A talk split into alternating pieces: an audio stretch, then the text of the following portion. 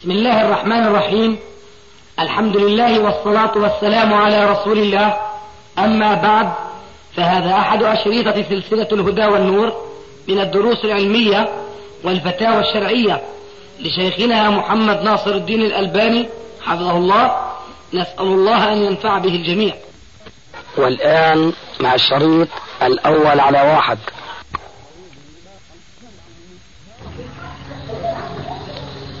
إن الحمد لله نحمده ونستعينه ونستغفره ونعوذ بالله من شرور أنفسنا ومن سيئات أعمالنا. من يهدي الله فلا مضل له ومن يضلل فلا هادي له. وأشهد أن لا إله إلا الله وحده لا شريك له. وأشهد أن محمدا عبده ورسوله. أما بعد فإن خير الكلام كلام الله وخير الهدي هدي محمد صلى الله عليه وآله وسلم وشر الأمور محدثاتها وكل محدثة بدعة وكل بدعة ضلالة وكل ضلالة في النار. لعل الإخوان الحاضرين جميعا يعلمون من دلالة هذا الحديث وأمثاله مما هو ثابت في كتب السنة وصحيح الإسناد إلى النبي صلى الله عليه وآله وسلم. كحديث عائشة من أحدث في أمرنا هذا ما ليس منه فهو رد. وكحديث العرباض بن سارية رضي الله تعالى عنه قال وعظم رسول الله صلى الله عليه وسلم موعظة وجدت من القلوب وذرفت منها العيون فقلنا يا رسول الله أوصنا. قال أوصيكم بتقوى الله والسمع والطاعة وإن ولي عليكم عبد حبشي فإنه من يعش منكم. فسيرى اختلافا كثيرا. فعليكم بسنتي وسنة الخلفاء الراشدين المهديين من بعدي عضوا عليها بالنواجذ وإياكم ومحدثات الأمور فإن كل محدثة بدعة وكل بدعة ضلالة. هذه الأحاديث تؤكد ما أظنه أنكم تفهمونه وتعتقدونه. أن الابتداع في الدين كله ضلال. وأعني في الدين لأن الابتداع المذموم هو خاص في الدين. وأما في أمور الدنيا فمنه ما هو ممدوح ومنه ما هو مذموم حسب هذا المحدث إذا كان عارض شرعا فهو مذموم وإذا لم يعارض شرعا فهو على الأقل جائز. ومن أحسن ما ينقل في هذه المناسبة كلمة شيخ الإسلام ابن تيمية رحمه الله حيث أنه وضع قاعدة هامة جدا استنبطها من تلك الأحاديث زايد من نصوص أخرى تدل على أن الأصل في الأشياء الإباحة وهذه قاعدة أصولية فقال رحمه الله الأصل في الدين هو الامتناع إلا لنص. والأصل في الدنيا الجواز إلا لنص. فهو يعني كل محدث في الدين ممنوع. أما المحدث في الدنيا فهو مباح إلا إن عرض نصا كما ذكرنا. ثم مما ينبغي التنبيه عليه هو أن قوله عليه السلام وإياكم ومحدثات الأمور إنما يعني كل عبادة حدثت بعد النبي صلى الله عليه وآله وسلم فتكون ضلالة وإن كان في ظن كثير من الناس يحسبونها أنها حسنة. وبحق قال عبد الله بن عمر بن الخطاب رضي الله عنه كل بدعة ضلالة وإن رآها الناس حسنة. ذلك لأن الاستحسان في الدين معناه أن هذا المستحسن قرن نفسه مع رب العالمين الذي ليس لأحد سواه أن يشرع إلا ما شاء الله عز وجل. ولهذا قال الإمام الشافعي رحمه الله من استحسن فقد شرع. من استحسن فقد شرع. لأنه ما يدري هذا المستحسن أن هذا الذي استحسنه بعقله وفكره فقط ولم يستمد ذلك من كتاب ربه أو من سنة نبيه من أين له أن يعرف أن هذا أمر حسن؟ لهذا يجب أن يكون موقفنا جميعا من كل محدثة في الدين الامتناع عنها لما سبق ذكره من أحاديث صحيحة. بعض الإخوة الجالسين يسمعون عن الدعوة السلفية سماعا ويقرؤون ما يكتب عنها من قبل خصومها لا من قبل أتباعها ودعاتها. فالمرجو من فضيلتكم وأنتم من علماء السلفية ودعاتها شرح موقف السلفية بين الجماعات الإسلامية في يوم. أنا أجبت عن مثل هذا السؤال أكثر من مرة لكن لابد من الجواب وقد طرح السؤال فأقول. أقول كلمة حق. لا يستطيع أي مسلم أن يجادل فيها بعد أن تتبين له الحقيقة. أول ذلك الدعوة السلفية. نسبة إلى ماذا؟ السلفية نسبة إلى السلف. فيجب أن نعرف من هم السلف إذا أطلق عند علماء المسلمين السلف. وبالتالي تفهم هذه النسبة وما وزنها في معناها وفي دلالتها. السلف هم أهل القرون الثلاثة الذين شهد لهم رسول الله صلى الله عليه وسلم بالخيرية.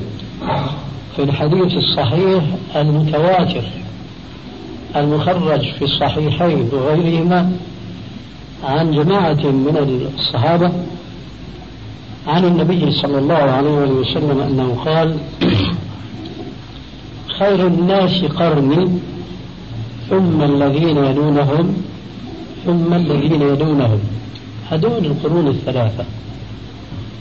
الذين شهد لهم الرسول عليه السلام بالخيرية فالسلفية تنتمي إلى هذا السلف. والسلفيون ينتمون إلى هؤلاء السلف. إذا عرفنا معنى السلف والسلفية حينئذ أقول أمرين اثنين. الأمر الأول أن هذه النسبة ليست نسبة إلى شخص أو أشخاص كما هي نسب جماعات أخرى موجودة اليوم على الأرض الإسلامية. هذه ليست نسبة إلى شخص ولا إلى عشرات الأشخاص بل هذه النسبة هي نسبة إلى العصمة. ذلك لأن السلف الصالح يستحيل أن يجمعوا على ضلالة.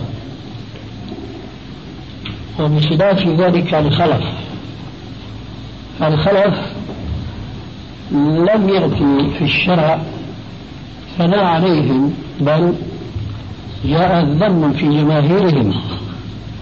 وذلك في تمام الحديث السابق.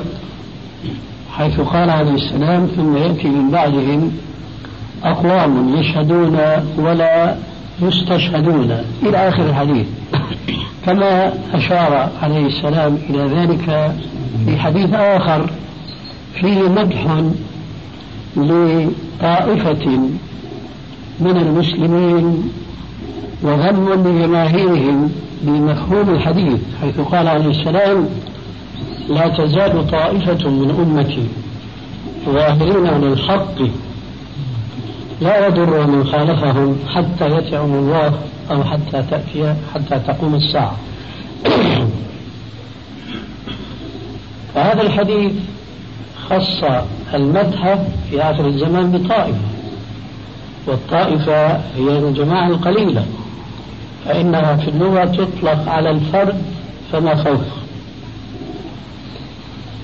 فإذا إذا عرفنا هذا المعنى في السلفية وأنها تنتمي إلى جماعة السلف الصالح وأنهم العصمة فيما إذا تمسك المسلم بما كان عليه هؤلاء السلف الصالح حينئذ يأتي الأمر الثاني الذي أشرت إليه آنفا ألا وهو أن كل مسلم يعرف حين ذاك هذه النسبة وما وإلى ماذا ترمي من العصمة فيستحيل عليه بعد هذا العلم والبيان أن لا أقول أن يتبرأ. هذا أمر بديهي لكني أقول يستحيل عليه إلا أن يكون سلفيا. لأننا فهمنا أن الانتساب إلى السلفية يعني الانتساب إلى العصمة. من أين أخذنا هذه العصمة؟ نحن نأخذها من حديث يستدل به بعض الخلف على خلاف الحق. يستدلون به على الاحتجاج بالأخذ بالأكثرية مما عليه جماهير الخلف. حينما يأتون بقول عليه السلام لا تجتمع أمتي على الضلالة. لا تجتمع أمتي على ضلالة.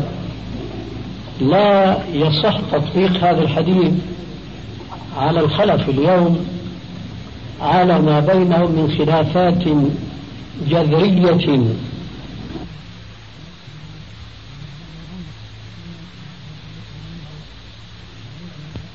لا تشتري أمتي على ضلالة لا يمكن تطبيقه على واقع المسلمين اليوم.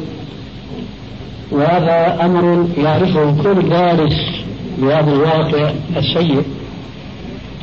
يضاف إلى ذلك الأحاديث الصحيحة التي جاءت مبينة بما وقع في من قبلنا من اليهود والنصارى وفيما سيقع في المسلمين بعد الرسول عليه السلام من التفرق فقال صلى الله عليه وآله وسلم افترقت اليهود على إحدى وسبعين فرقة والنصارى على اثنتين وسبعين فرقة وستختلف أو ستتفرق أمتي على ثلاث وسبعين فرقة كلها في النار إلا واحدة.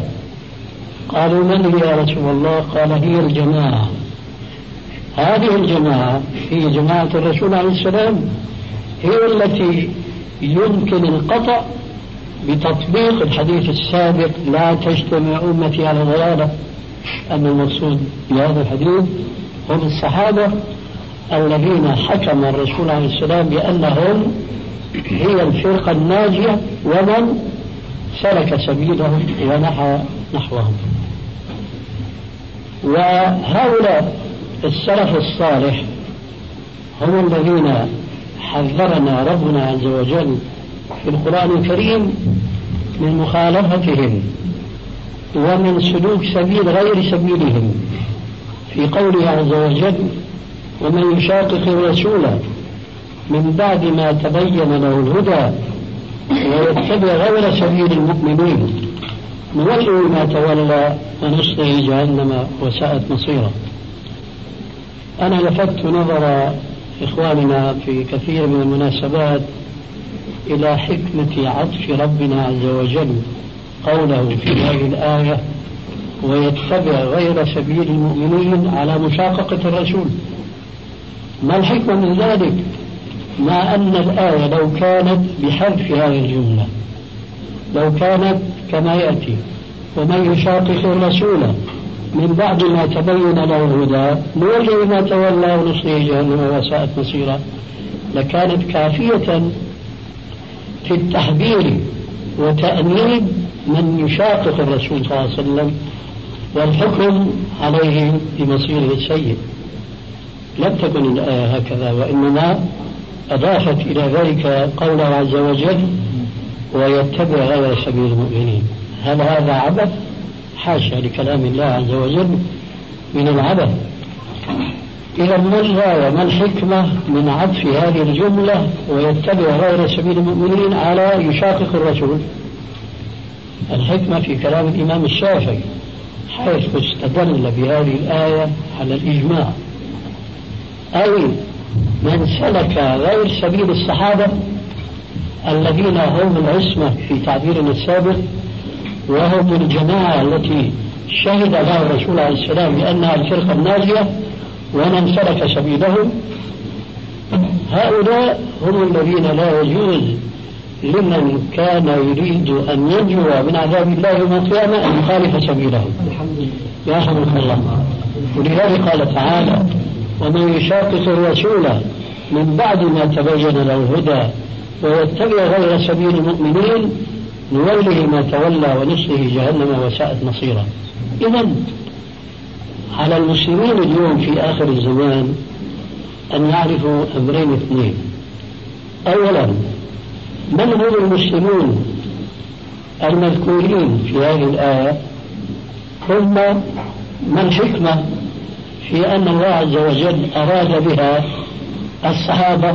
الذين هم السلف الصالح ومن سار سبيلهم قد سبق بيان جواب هذا السؤال أو هذه الحكمة وخلاصة ذلك أن الصحابة كانوا قريب عهد بتلقي الوحي غضا طريا من فم النبي صلى الله عليه وسلم.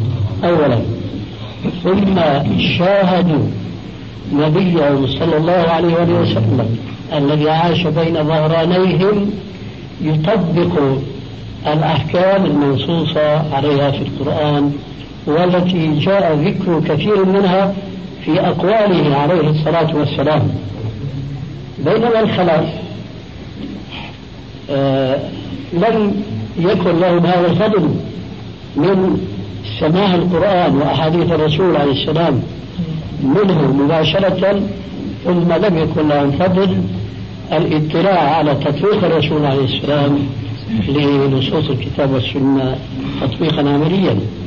ومن الحكمة التي جاء النص عليها في السنة قول عليه السلام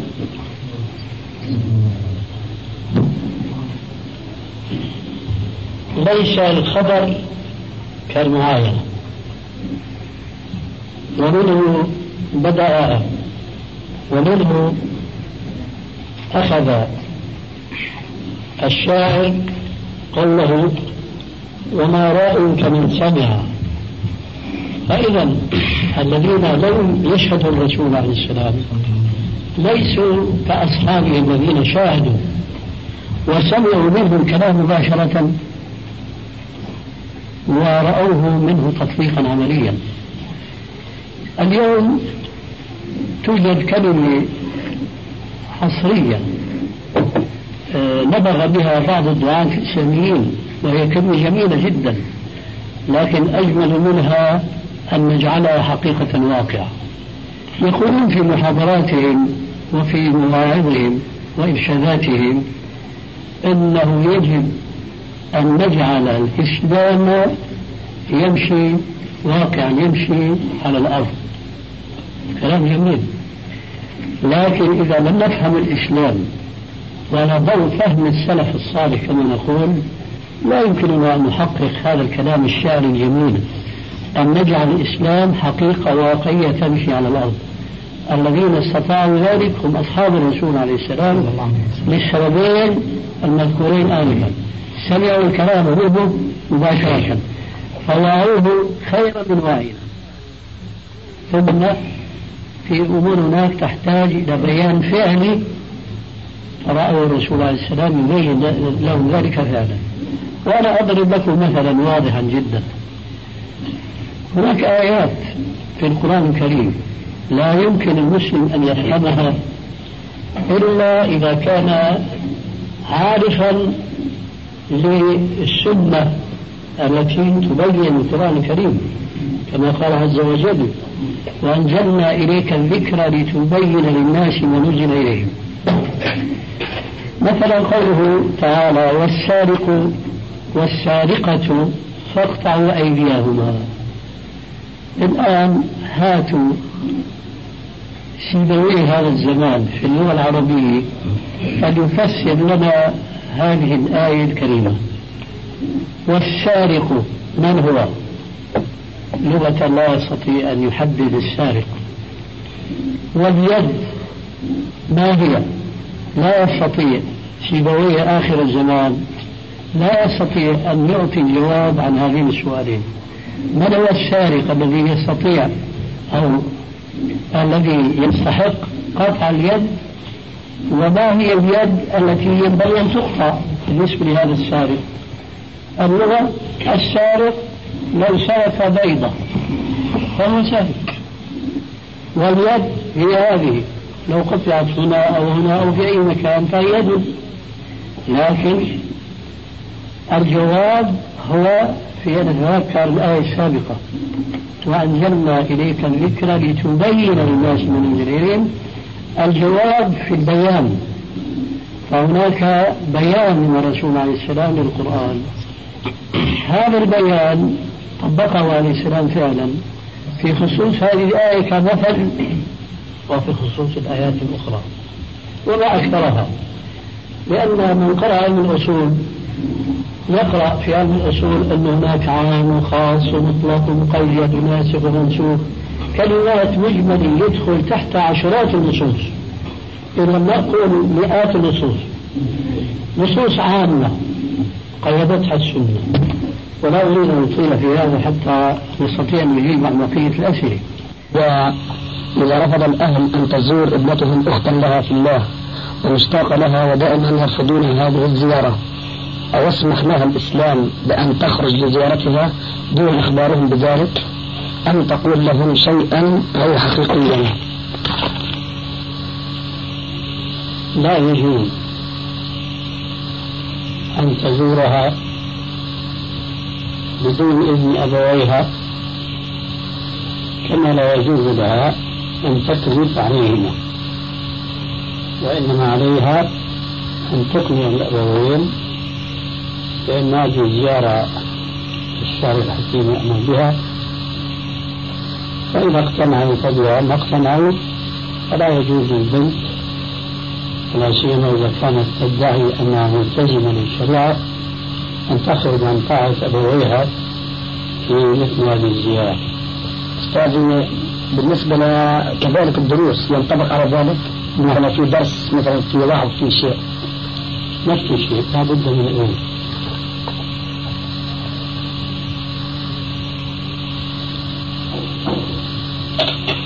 كمان ما حكم لبس الخمار غطاء الوجه والكفين في الوقت الحالي. وإذا شعرت الفتاة بالفتنة واختارت أن تلبس ولكن الأهل رفضوه وخصوصا الوالدة. فماذا تفعل؟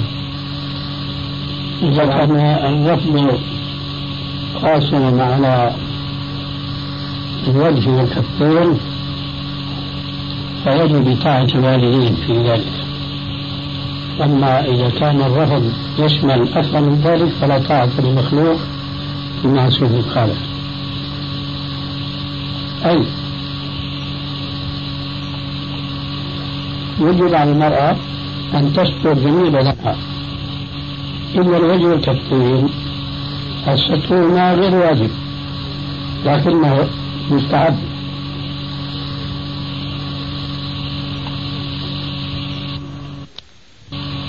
فإذا لم يرضى الوالدان لابنتهما أن تستر وجهها وكفيها مانع من إطاعتها لهما ولا معصية في ذلك بخلاف ما إذا رغبوا منها أن تكشف عن غير وجه الكفين فحينئذ لا طاعة لهما عليها لأن ذلك معصية ما حكم لبس الإشارة أستاذنا؟ الإنسان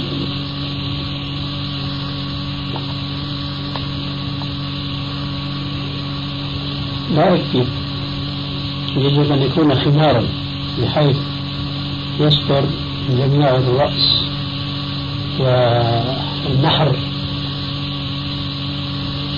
الإشعار فليس صادغا وليس صفاته كافية. يضم ستر أستاذنا الكتفين كذلك؟ إيه نعم. هذا هو الخمار. الخمار. أنه فضفاض وواسع. يسر الرأس ويسر الكبير حينما نقول يسر النحر فحينما يسر النحر يسر من كبير لأنه واسع أما الإشعاب كثيرا ما نرى النساء يبدو شيء من عنق بسبب الإشعاب بينما الخمار يسر العروق والمنكبين معا والله أمر من ذلك فقال يضربن بخمورهن على جيوبهن أما الإنشاد هذا من باب كما يقال اليوم أنصاف حلول وليس في الإسلام أنصاف حلول.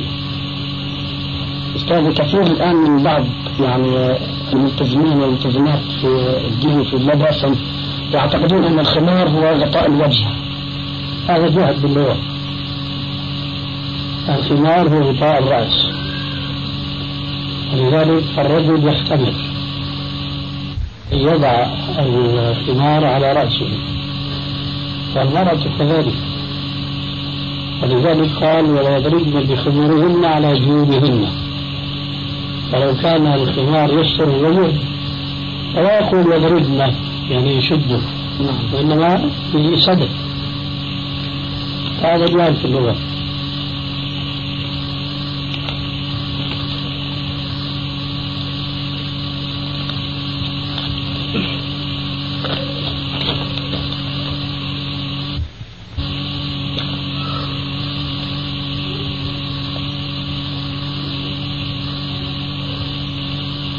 إذا ما لبست المرأة كعبا عاليا في الحذاء يجوز لها ذلك وما الحكم؟ لا يجوز تشبه الكافرات أو الفاسقات. وأصل هذا من اليهوديات. كنا قديما قبل الإسلام. إذا أرادت الواحدة منهن أن تحضر المجتمع الذي يكون فيه عشيقها فلكي يراها كانت تلبس نوع من القبقاب العالي. فتصبح طويلة فترى ثم مع الزمن تحول هذا إلى النعل في الكعب العالي. ثم هذا النعل يجعل المرأة يعني تتغير بسلطة تميل يمينا ويسارا ومن أجل ذلك اخترع الفساق والكفار هذا النوع من النعل لا ينبغي للمرأة المسلمة الملتزمة أن تلبس نعلا بكعب عالي لا سيما في كثير من الأحيان يكون سبب إيذائها ووقوعها على أم رأسها إذا ما تعثرت في الطريق بأي سبب. هل يجوز استغاثة الكافر أو المشركة؟ وهل يجوز أن نسبهم؟ هل يجوز إيش أول؟ هل يجوز استغاثة الكافر والمشرك؟ نعم وهل يجوز أن نسبهم؟ آه يجوز كل ذلك لأن الكافر لا حرمة له إلا إذا كان يترتب وراء ذلك مفسدة فمثلا إذا كان يسب الكافر في وجهه أو بقفاه يبلغه ذلك فربما يسب المسلم ويسب دينه ونبيه إلى آخره. فعند ذلك يحرم سب المسلم بالمشرك في الآية لا يمسون المطهرون. المقصود بالمطهرون المؤمنون أم المتوضئون؟ ومع الحكم من عدم أخذ القرآن للبلاد الكافرة؟ المقصود بالآية لا هذا ولا هذا إنما المقصود هي الملائكة وهو إخبار من الله عز وجل. عن الملائكة وليس هذا من القرآن وإنما الذي هو في اللوح المحفوظ. فهذا المصحف الذي هو في اللوح المحفوظ لا يمسه إلا المطهرون وهم الملائكة المقربون. هذه جملة خبرية وليست جملة إنشائية يعني آه، تصدر حكما شرعيا. الله يتحدث عن الواقع. أن القرآن يعني الذي هو في الكتاب المكنون يعني الله المحفوظ هذا لا يمسه إلا المطهرون وهو الملائكة المقربون. أما المصحف الذي بين أيدينا هذا يمسه الصالح والصالح والمؤمن والكافر وليس يعني ربنا عز وجل بهذه الآية البشر مطلقا سواء كانوا صالحين أو طالعين وإنما يعني كما قلنا الملائكة المقربين. أما السفر بالقرآن والمصحف إلى أرض العدو فلا يجوز إلا إذا أمن أن يمس بسوء وأن يوان. فيجوز حين ذاك إذا أمنا أن يهان المصحف يجوز إدخاله إلى أرض الكفار لعلهم يعني يتمكنون من قراءته ودراسته. بالنسبة لقراءة القرآن ونفس المصحف من فما حكم ذلك وقراءة بالبيت كذلك؟ وإيش؟ نفس المصحف وقراءة القرآن يعني يحدث من آية ولا مثلا التبرك أو خوف شيء متعمد ولا نفس المصحف ويقرأ نعم فما حكم ذلك كذلك؟ أفيدون أفادكم الله. لا يصلح في الجميع. يقول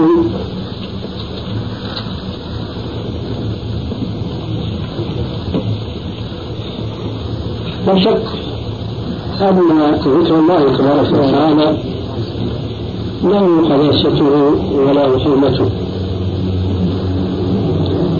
ولذلك فمن المجمع من علماء المسلمين أن قراءة القرآن على طهارة كاملة هو الأفضل وهو اللائق بعظمة كلام الله عز وجل. وإذا كان قد صح عن النبي صلى الله عليه وسلم أنه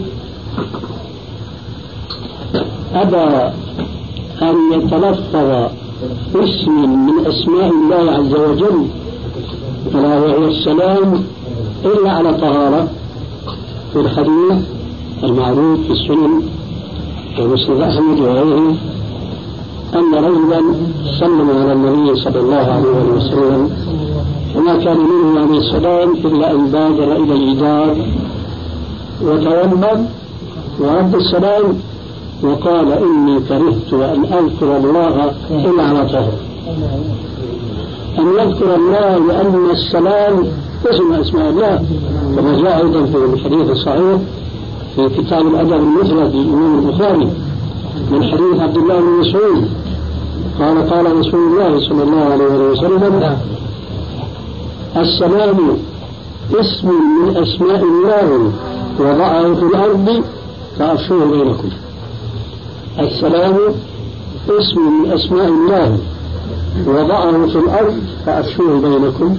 هذا السلام كره الرسول عليه الصلاة والسلام أن يرده على من سلم عليه إلا على طهارة. القرآن وهو غير طاهر سواء الطهارة الصغرى أو الكبرى.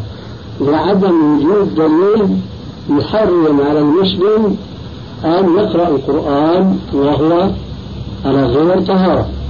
لكن هذا الحديث فيه حد واضح جدا على أن يقرأ القرآن وهو على طهارة كاملة. لكن هنا شيء. هذا الحكم وهو الأفضل. الشرط الأكمل الكامل. لا يستطيع كل مكلف من المسلمين إلا الرجال فقط. أما النساء فتارة وتارة. وآنفا سمعتم قول الرسول عليه السلام السيدة عائشة التي حاضت قال لها اصنعي ما يصنع الحاج. غير أن لا تطوفي ولا تصلي. فهي إذا لا يقال لها توضئي كما نقول للرجل لأنها لا تستطيع شرعا أن تتوضأ. لا تستطيع شرعا أن تطهر. ولذلك فلها أن تقرأ ما شاءت من القرآن بدون ما نقول مرجوه رايه كما نقول بالنسبة للرجل جيد مثلا نقول عليه أن يغتسل. لأنه يستطيع أن يغتسل وبذلك يطهر فنقول أفضل لك أن تتوضأ. أما المرأة الحائض أما المرأة النفساء التي قد يملي عليها في بعض الأحيان أو في جنس من أجناس النساء أربعون يوما أو أكثر وهي في حالة النفاس. فيقال لها لا تقرأي ليس عندنا دليل يمنع المسلم هامة رجالا رجلا النساء يمنعهم من قراءة القرآن إلا على طهارة والحديث والحديث الذي رواه الترمذي في سنه من حديث ابن عمر رضي الله عنه قال قال رسول الله صلى الله عليه وسلم لا يقرأ القرآن حائض ولا جنب هذا حديث منكر كما يقول من السنة أحمد بن حنبل. لا يصح هذا الحديث. لو كان صحيحا وجب الانتهاء إليه. بالإضافة إلى ضعف هذا الحديث وما قد يكون في الباب من أمثاله من الضعاف فأمامنا حديث السيدة حيث أمرها وأذن لها أن تصنع كل شيء يصنعه الحاج إلا أنها لا تصلي ولا تطوف. ترى الحاج لا يقرأ القرآن. ولا هناك موسم قراءة القرآن لأن هناك الفراغ وهناك التوجه الحاج بكلمته إلى الله تبارك وتعالى. بلا شك يقرأ القرآن. أيضا هذا الحديث في إذن مباشر للمرأة الحائض أن تقرأ القرآن. فلا يجوز أن نمنع النساء من قراءة القرآن بحجة أنها غير طاهر.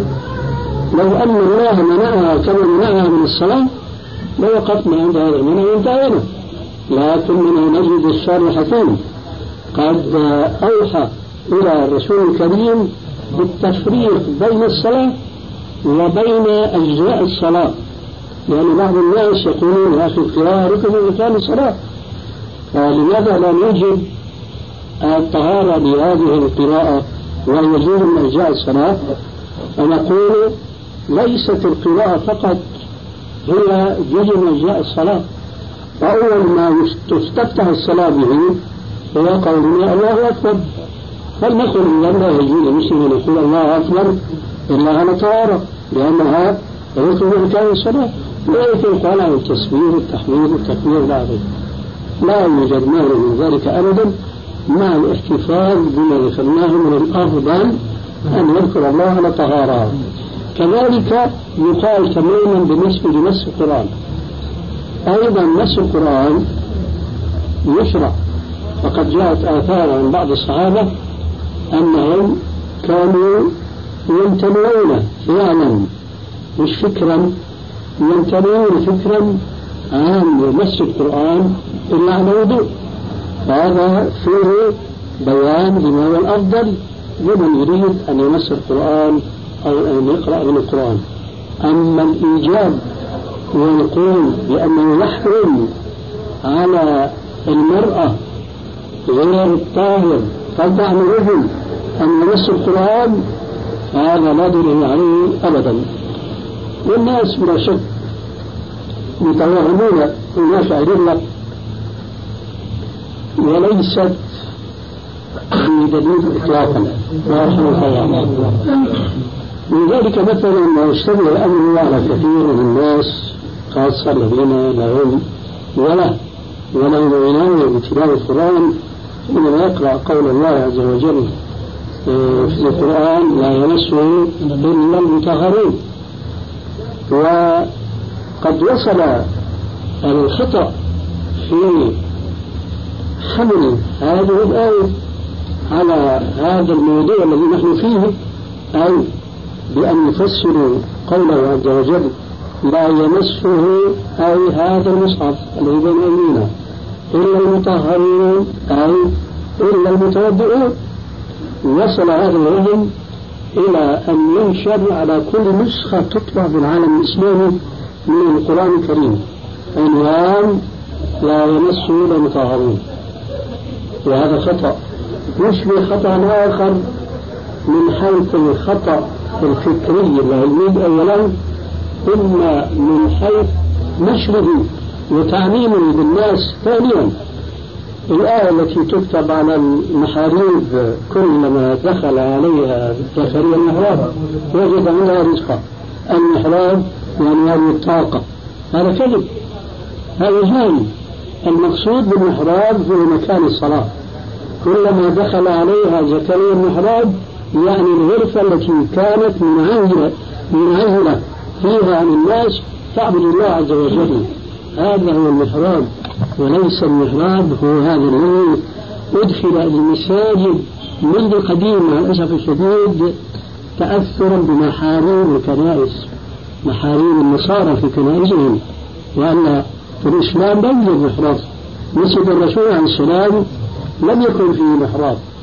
ومن حافظ المشهور المصري السويطي حافظ السويطي صاحب الجامع الكبير والجامع الصغير رسالة يمكن أنا نسوي عنوان إعلام الأريد بحدود رؤية بحرين إعلام الأريد وهذا يعني بحث قيم جدا ينقل هناك نصوص عن أهل العلم أن وجود المحارم في المساجد من محدثات الأمور. الشاهد الآية السابقة لا يمس المطارون ليس لها علاقة بموضوع مس القرآن الذي هو بين أيدينا.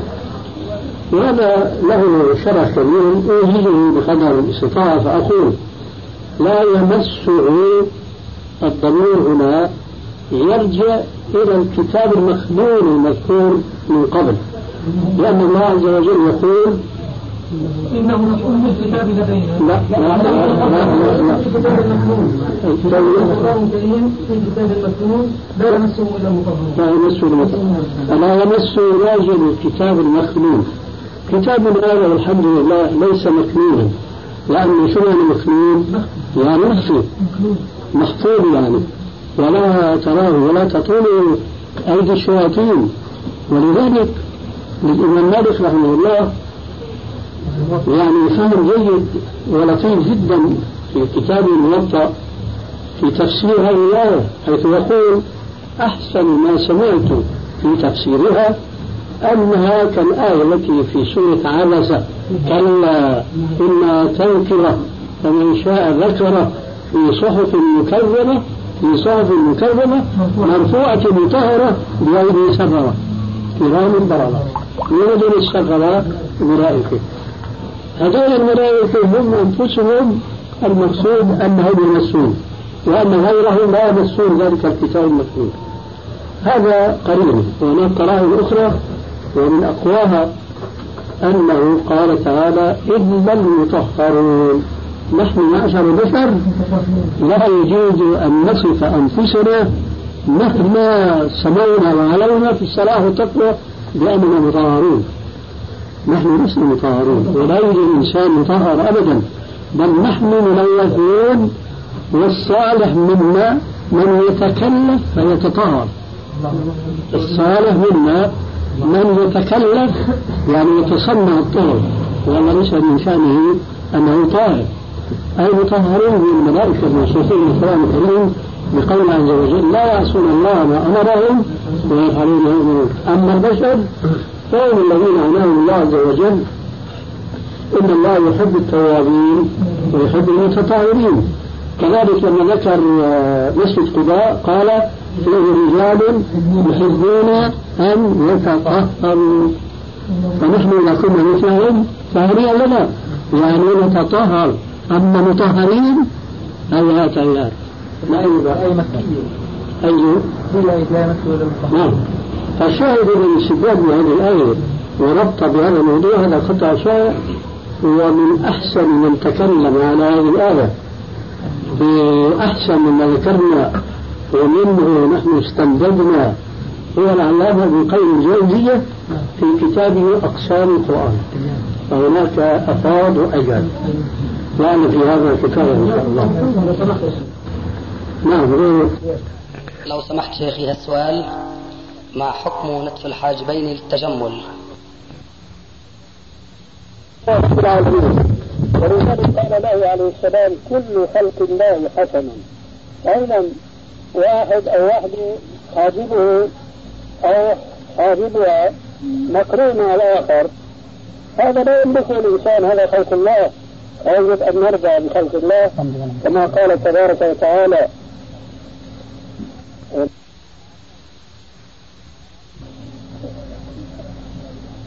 لا ترى ما كان لهم خيرة شو نعم ذكر الآية المهم أنه ربنا عز وجل أيوة الآن جاءت الآية.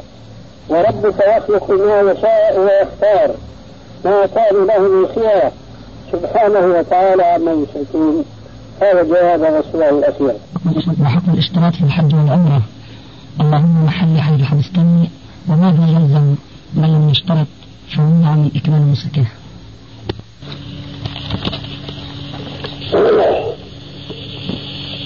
حكم الاشتراك الجواز وثمرته أنه إذا اشترط في بين يدي الحج أو العمرة ثم أصابه شيء منعه من إتمام الحج أو العمرة وهذا يعرف في لغة الشرع بالإحصار. فإن أحصر فما استيسر من الهدي. هذا أمر واجب. كل من لم يتمكن من إتمام الحج فعليه الهدي وعليه الحج من العام القابل.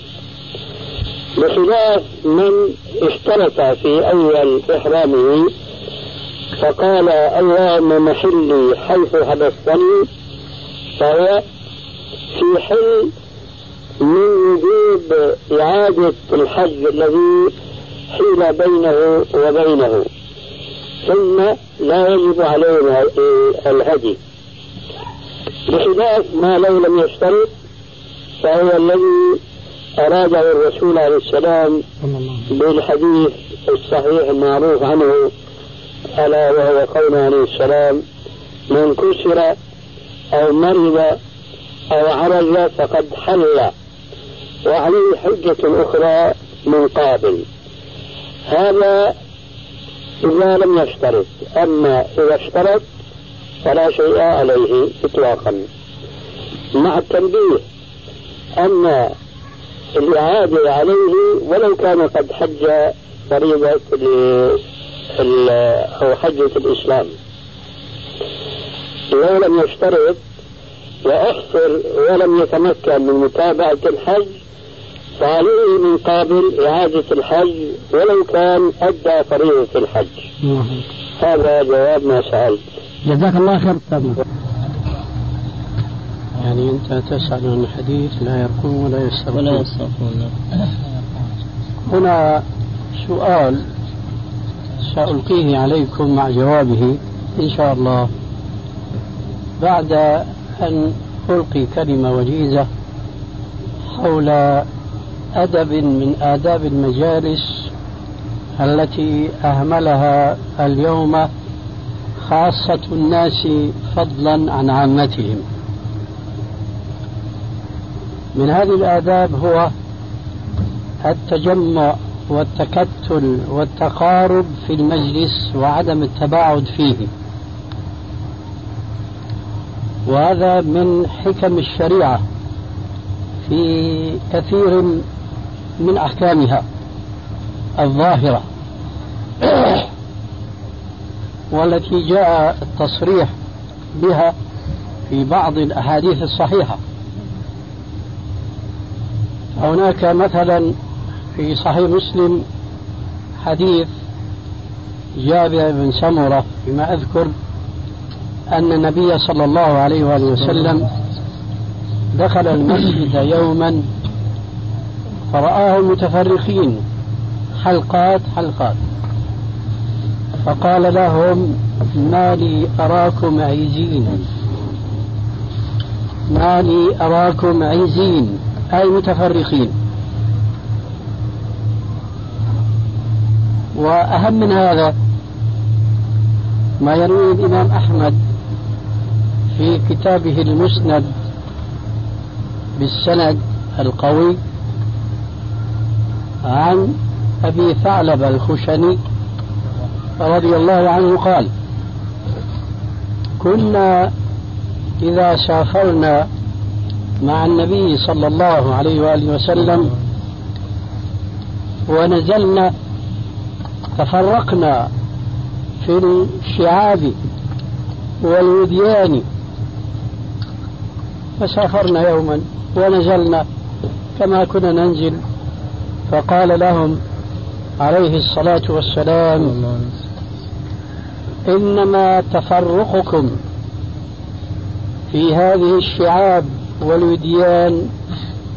إن تفرقكم في هذه الشعاب والوديان إنما هو من عمل الشيطان. قال فكنا بعد ذلك إذا نزلنا في مكان اجتمعنا حتى لو جلسنا على بساط لوسعنا. فشو رأيكم أنتم بقى جالسين هنا في في سطح ممهد مسهل؟ فهذا التفرق ليس من سنة الإسلام. ولذلك فكلما تضامت الحلقة كلما كانت مشمولة برحمة الله عز وجل وفضله.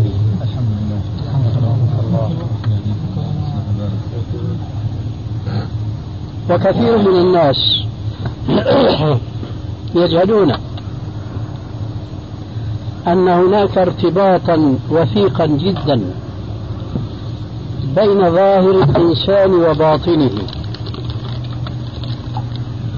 وهذا الارتباط الوثيق مما توافرت كثير من أحاديث الرسول صلى الله عليه وآله وسلم في الدلالة عليها. ولعلكم تعلمون العبارة التي تذكر في كثير من الكتب. الظاهر عنوان الباطن. وهذا الذي أشار إليه الشاعر قديما حين قال ومهما تكن عند امرئ من خليقة وإن خالها تخفى على الناس تعلم فلا بد ما يكون هناك ارتباط بين الظاهر وبين الباطن. لذلك عني رسول الله صلى الله عليه وآله وسلم عناية بالغة في إصلاح ظواهر المسلمين فضلا عن باطنهم. فهو عليه السلام كما جاء لإصلاح القلوب والبواطن كذلك جاء بإصلاح الأجساد والظاهر معا. فليس الأمر فقط كما يقول كثير من الناس العبرة بما في الباطن. نعم العبرة بما في الباطن. لكن ذلك لا يستلزم عدم العناية بالظاهر. ولهذا قال عليه الصلاة والسلام حينما رأى ذلك الرجل أو سمع ذلك الرجل يقول والرسول عليه السلام يعظ الناس على طاعة الله واتباع كتابه قام ذلك الرجل ليقول له ما شاء الله وشئت يا رسول الله. فغضب عليه السلام غضبا شديدا. وقال قل ما شاء الله وحده. ما شاء الله وحده. هذا لفظ ظاهر. ظهر من لسان ذلك الصحابي. خطأ منه. لكن هذا الظاهر خلاف باطنه يقينا. لأن باطنه كان عامرا بالإيمان بالله ورسوله صلى الله عليه وسلم. ولكنه لما أخطأ في اللفظ لم يسكت الرسول عليه السلام عنه بل أصلح له عبارته وقال له قل ما شاء الله وحده.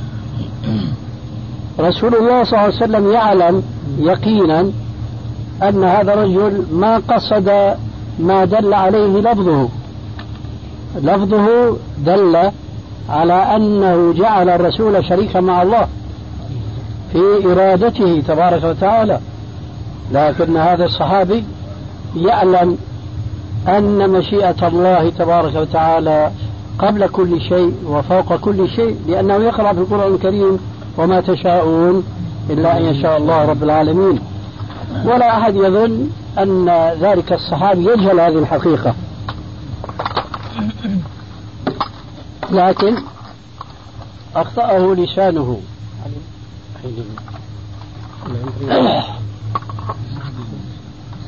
أخطأه لسانه لكن الرسول عليه السلام أصلحه إياه ودله على ما يقول. قال له قل ما شاء الله وحده وفي رواية أخرى ما شاء الله ثم شئت. والأحاديث في هذا الصدد كثيرة ولست الآن في صدد بيانها لأنها كلمة حول التجمع في المجلس وعدم التفرق فيه. ولكني قبل أن أن أنهيها أرى نفسي مضطرا أن أذكر بحديث آخر فقط لما فيه من الروعة في اهتمام الرسول صلوات الله وسلامه عليه في إصلاح تعابير الناس وظواهرهم ألا وهو قوله صلى الله عليه وآله وسلم لا يقولن أحدكم خبثت نفسي. لا يقولن أحدكم خبثت نفسي ولكن لقيست.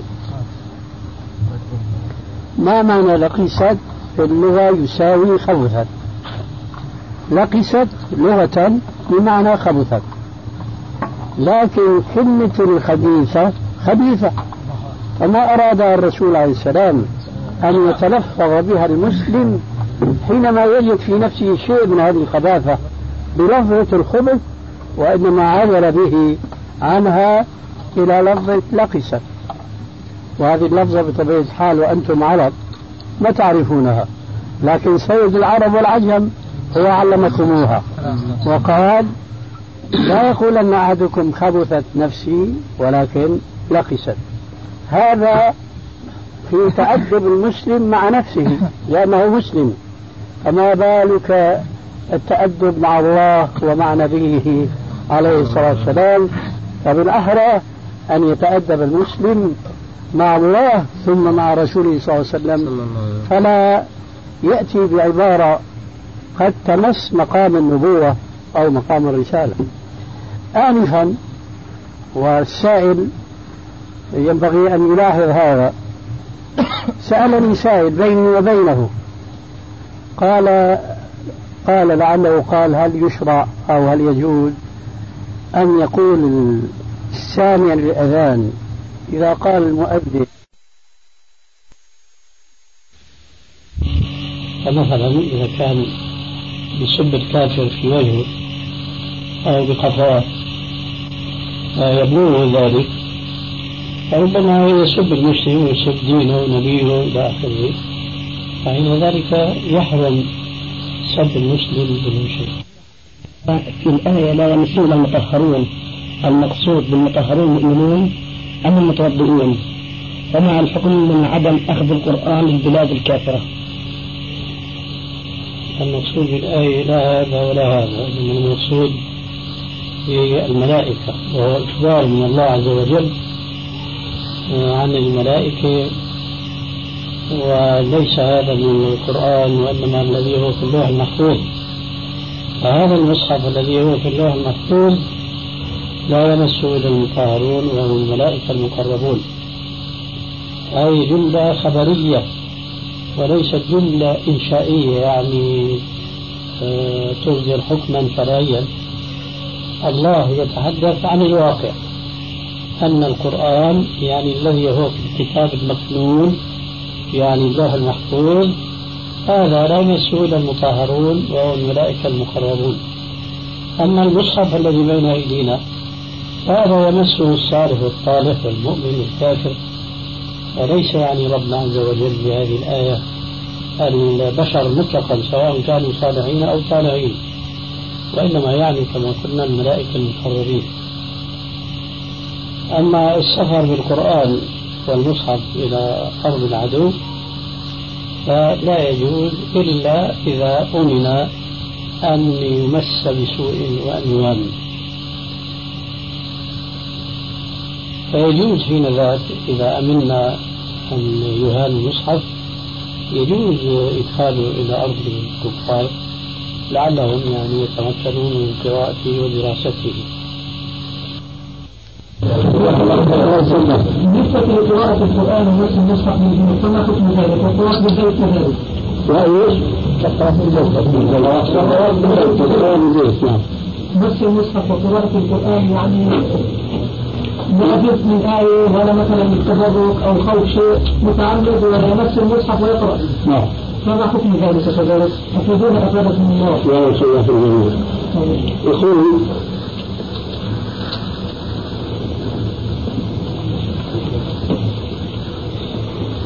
لا شك. أن ذكر الله تبارك وتعالى.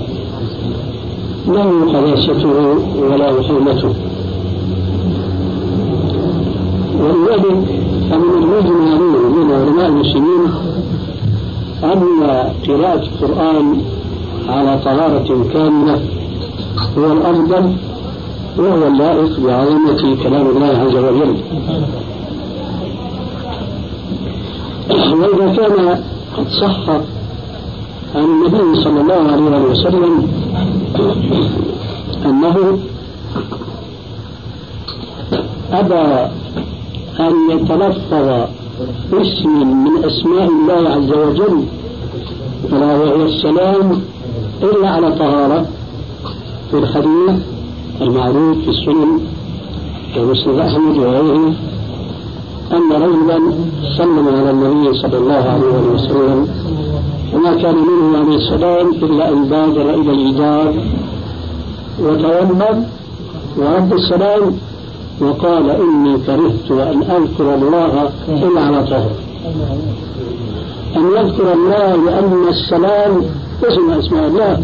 كما جاء أيضا في الحديث الصحيح في كتاب الأدب المفرد للإمام البخاري من حديث عبد الله بن مسعود.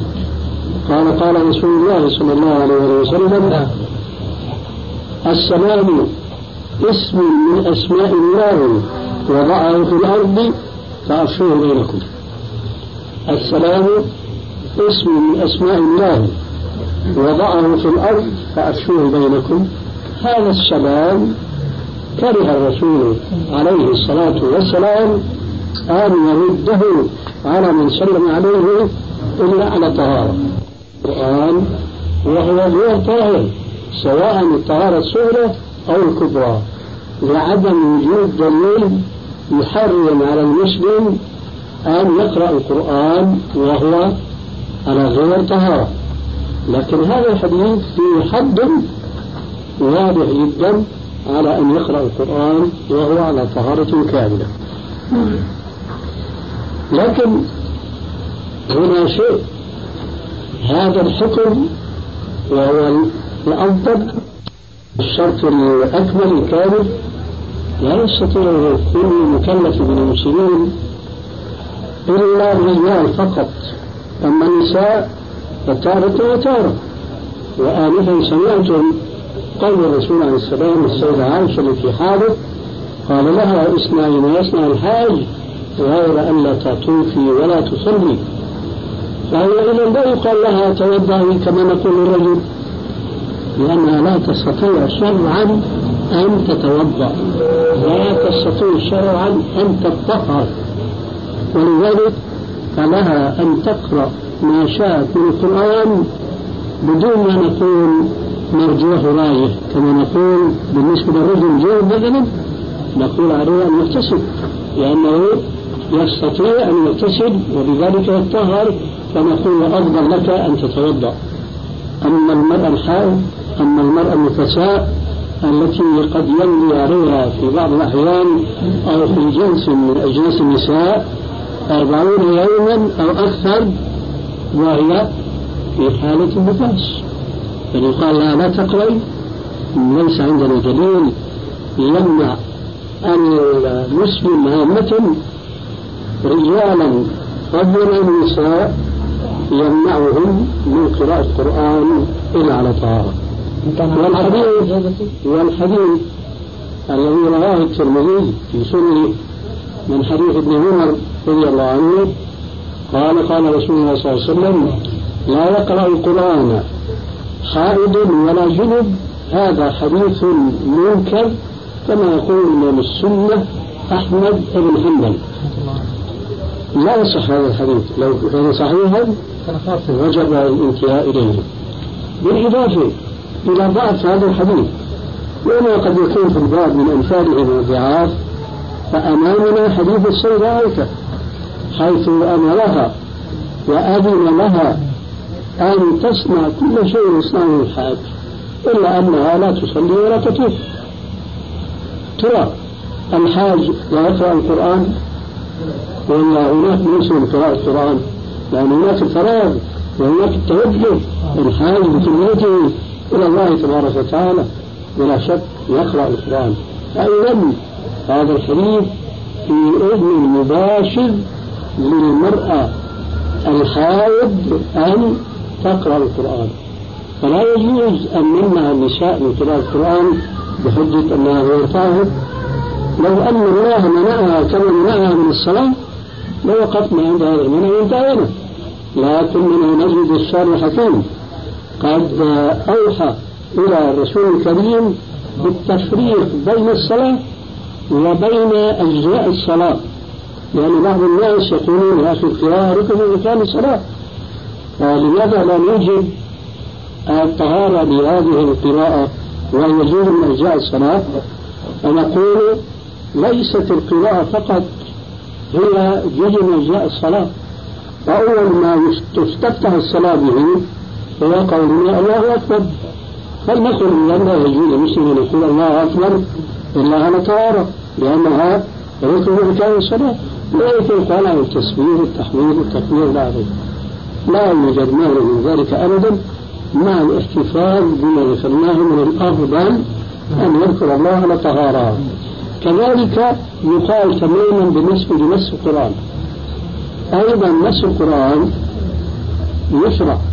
وقد جاءت آثار عن بعض الصحابة أنهم كانوا يمتنعون فعلا مش فكرا يمتنعون فكرا عن مس القرآن إلا على وضوء. هذا فيه بيان لما هو الأفضل لمن يريد أن يمس القرآن أو أن يقرأ من القرآن. أما الإيجاب ونقول بأنه يحرم على المرأة غير الطاهر تضع الرجل أن يمس القرآن هذا لا دليل عليه أبدا. والناس بلا شك متوهمون هناك أدلة وليست بدليل إطلاقا. لذلك مثلا ما يشتبه الأمر على كثير من الناس خاصة الذين علم ولا ولهم عناية بتلاوة القرآن حينما يقرأ قول الله عز وجل آه، في القرآن لا يمسه إلا المطهرون. وقد وصل الخطأ في حمل هذه الآية على هذا الموضوع الذي نحن فيه أي بأن يفسروا قوله عز وجل لا يمسه أي هذا المصحف الذي بين أيدينا إلا المطهرون أي إلا المتوضئون. وصل هذا العلم إلى أن ينشر على كل نسخة تطبع في العالم الإسلامي من القرآن الكريم. عنوان لا يمسه إلا المطهرون. وهذا خطأ. يشبه خطأ آخر من حيث الخطأ الفكري العلمي أولا. ثم من حيث نشره وتعميمه بالناس ثانيا. الآية التي تكتب على المحاريب كلما دخل عليها زكريا المحراب وجد عندها رزقا. المحراب يعني هذه الطاقة. هذا كذب. هذا جهل المقصود بالمحراب هو مكان الصلاة. كلما دخل عليها زكريا المحراب يعني الغرفة التي كانت منعزلة منعزلة. فيها عن الناس تعبد الله عز وجل. هذا هو المحراب وليس المحراب هو هذا الذي أدخل المساجد منذ قديم مع الأسف الشديد تأثرا بمحاريم الكنائس. محاريم النصارى في كنائسهم لأن في الإسلام لم يوجد محراب. مسجد الرسول عليه السلام لم يكن فيه محراب. وللحافظ المشهور المصري السيوطي حافظ السيوطي صاحب الجامع الكبير والجامع الصغير رسالة يمكن أنا نسوي عنوان إعلام الأريد بحدود رؤية البحرين إعلام الأريد وهذا يعني بحث قيم جدا ينقل هناك نصوص عن أهل العلم أن وجود المحاريم في المساجد من محدثات الأمور. الشاهد الآية السابقة لا يمس المطارون ليس لها علاقة بموضوع مس القرآن الذي هو بين أيدينا وهذا له شرح كبير أوجده بقدر الاستطاعة فأقول لا يمسه الضمير هنا يرجع إلى الكتاب المخبور المذكور من قبل لأن الله عز وجل يقول إنه مفعول بالكتاب لدينا. لا لا لا لا لا في الكتاب المكتوب لا يمسه إلا المطهرون. لا يمسه المطهرون. ألا يمسه راجل الكتاب المخلوق. كتاب هذا والحمد لله ليس مكنونا. لأنه شو يعني مكنون؟ يعني مخفي. محفوظ يعني. ولا تراه ولا تطول أيدي الشياطين. ولذلك للإمام مالك رحمه الله يعني فهم جيد ولطيف جدا في كتابه الموطأ في تفسير هذه الآية حيث يقول أحسن ما سمعت في تفسيرها أنها كالآية التي في سورة عبسة كلا إنها تذكرة فمن شاء ذكره في صحف مكرمة في صحف مكرمة مرفوعة مطهرة بأيدي سفرة كرام بررة ينزل السفرة الملائكة هذول الملائكة هم أنفسهم المقصود أنهم يمسون وأن غيرهم لا يمسون ذلك الكتاب المكتوب.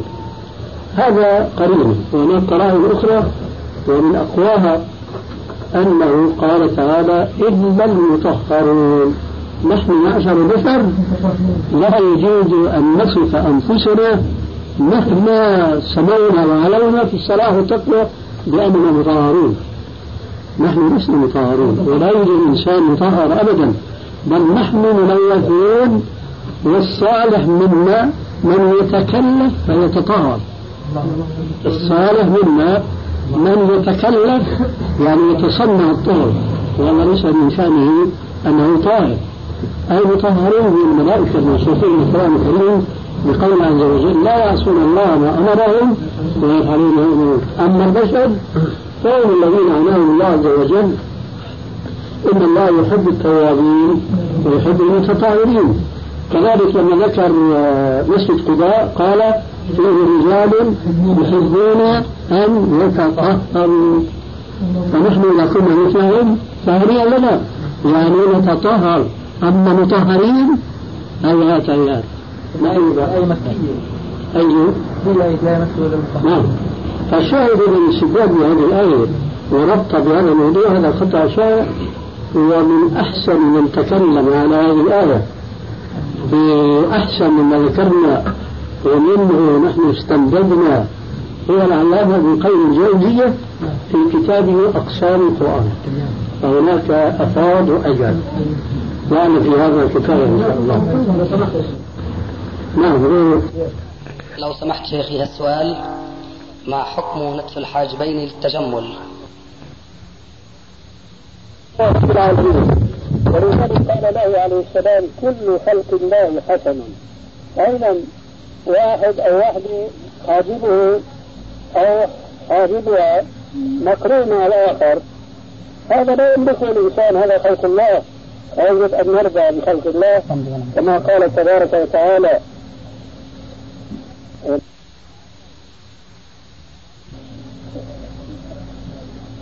لا ترى ما كان له خيرة شو أوله نعم ذكر الآية المهم أنه ربنا عز وجل أيوة الآن جاءت الآية. وربك يخلق ما يشاء ويختار. ما كان له من خيرة سبحانه وتعالى عما يشركون. هذا جواب رسول الله الأخير. وحكم الاشتراط في الحج والعمرة. اللهم محل حيث حبستني وماذا يلزم من لم يشترط فمنع من إكمال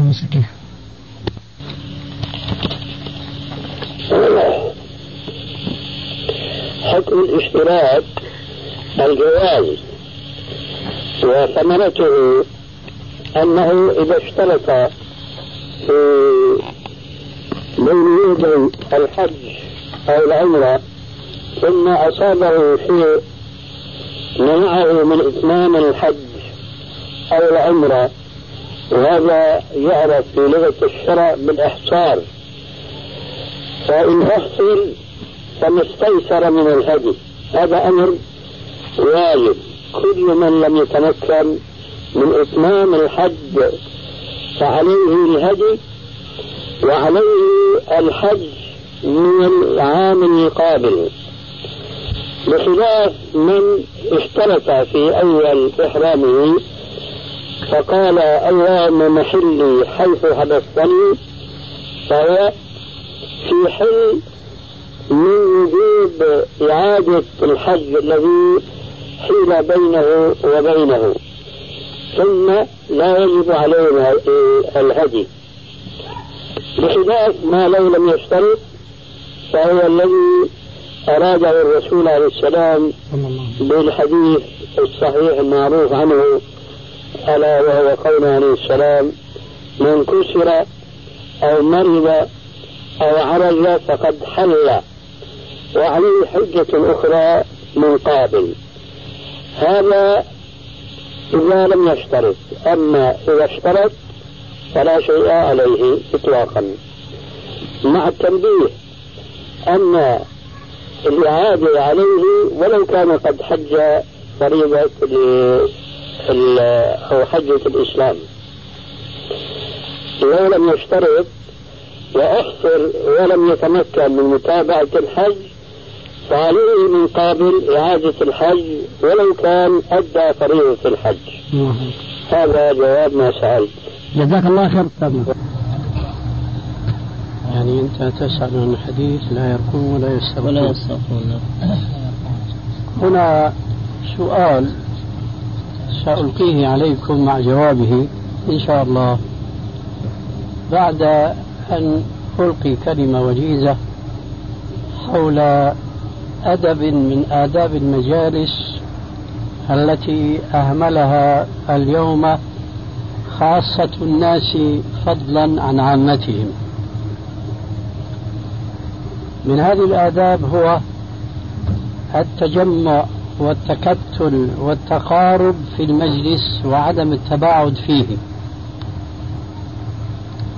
وهذا من حكم الشريعة في كثير من أحكامها الظاهرة. والتي جاء التصريح بها في بعض الأحاديث الصحيحة. هناك مثلا في صحيح مسلم حديث جابر بن سمرة فيما أذكر أن النبي صلى الله عليه وآله وسلم دخل المسجد يوما فرآه متفرقين حلقات حلقات.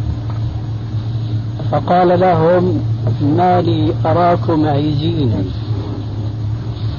ما لي أراكم عيزين أي متفرقين وأهم من هذا ما يرويه الإمام أحمد في كتابه المسند بالسند القوي عن أبي ثعلب الخشني رضي الله عنه قال كنا إذا سافرنا مع النبي صلى الله عليه وآله وسلم ونزلنا تفرقنا في الشعاب والوديان فسافرنا يوما ونزلنا كما كنا ننزل. فقال لهم عليه الصلاة والسلام إنما تفرقكم في هذه الشعاب والوديان. إن تفرقكم في هذه الشعاب والوديان إنما هو من عمل الشيطان. قال فكنا بعد ذلك إذا نزلنا في مكان اجتمعنا حتى لو جلسنا على بساط لوسعنا. فشو رأيكم أنتم بقى جالسين هنا في في سطح ممهد مسهل؟ فهذا التفرق ليس من سنة الإسلام. ولذلك فكلما تضامت الحلقة كلما كانت مشمولة برحمة الله عز وجل وفضله.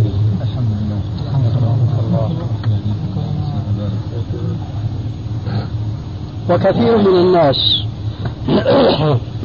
يجهلون أن هناك ارتباطا وثيقا جدا بين ظاهر الإنسان وباطنه.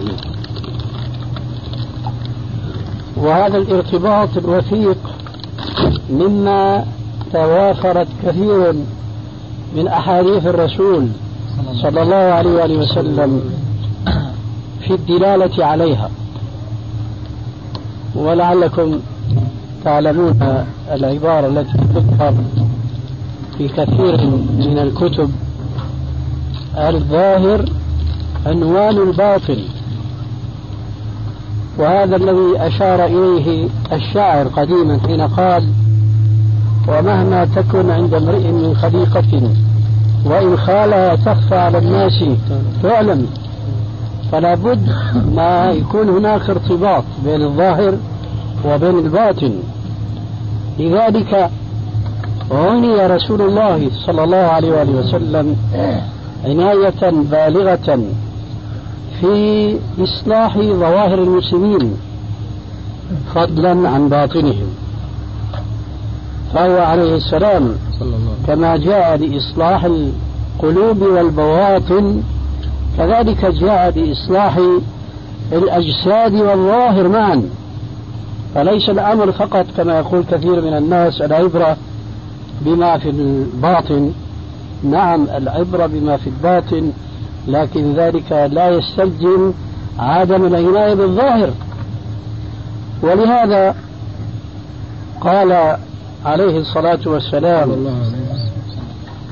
حينما رأى ذلك الرجل أو سمع ذلك الرجل يقول والرسول عليه السلام يعظ الناس على طاعة الله واتباع كتابه قام ذلك الرجل ليقول له ما شاء الله وشئت يا رسول الله.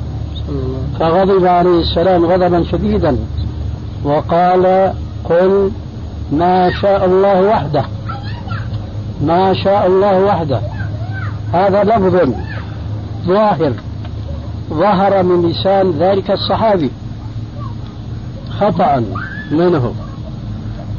لكن هذا الظاهر خلاف باطنه يقينا لأن باطنه كان عامرا بالإيمان بالله ورسوله صلى الله عليه وسلم. ولكنه لما أخطأ في اللفظ لم يسكت الرسول عليه السلام عنه بل أصلح له عبارته وقال له قل ما شاء الله وحده. رسول الله صلى الله عليه وسلم يعلم يقينا أن هذا الرجل ما قصد ما دل عليه لفظه. لفظه دل على أنه جعل الرسول شريكا مع الله في إرادته تبارك وتعالى. لكن هذا الصحابي يعلم أن مشيئة الله تبارك وتعالى قبل كل شيء وفوق كل شيء لأنه يقرأ في القرآن الكريم وما تشاءون إلا أن يشاء الله رب العالمين. ولا أحد يظن أن ذلك الصحابي يجهل هذه الحقيقة. لكن أخطأه لسانه.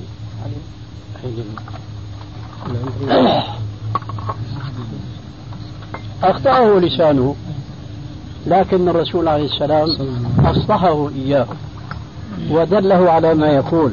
قال له قل ما شاء الله وحده وفي رواية أخرى ما شاء الله ثم شئت والأحاديث في هذا الصدد كثيرة ولست الآن في صدد بيانها لأنها كلمة حول التجمع في المجلس وعدم التفرق فيه. ولكني قبل أن أن أنهيها أرى نفسي مضطرا أن أذكر بحديث آخر فقط بما فيه من الروعة في اهتمام الرسول صلوات الله وسلامه عليه في إصلاح تعابير الناس وظواهرهم ألا وهو قوله صلى الله عليه وآله وسلم لا يقولن أحدكم خبثت نفسي. لا يقولن أحدكم خبثت نفسي ولكن لقيست. ما معنى لقيست؟ في اللغة يساوي خبثت. لقست لغة بمعنى خبثت. لكن كلمة الخبيثة خبيثة. فما أراد الرسول عليه السلام أن يتلفظ بها المسلم حينما يجد في نفسه شيء من هذه الخباثة بلفظة الخبث وإنما عدل به عنها إلى لفظة لقست وهذه اللفظة بطبيعة الحال وأنتم عرب ما تعرفونها. لكن سيد العرب والعجم هو علمكموها. وقال لا يقولن أحدكم خبثت نفسي ولكن لقست هذا في تأدب المسلم مع نفسه لأنه مسلم. فما بالك التأدب مع الله ومع نبيه عليه الصلاة والسلام؟ فبالأحرى أن يتأدب المسلم مع الله ثم مع رسوله صلى الله عليه وسلم. فلا يأتي بعبارة قد تمس مقام النبوة أو مقام الرسالة. آنفا والسائل ينبغي أن يلاحظ هذا. سألني سائل بيني وبينه. قال قال لعله قال هل يشرع أو هل يجوز أن يقول السامع للأذان إذا قال المؤذن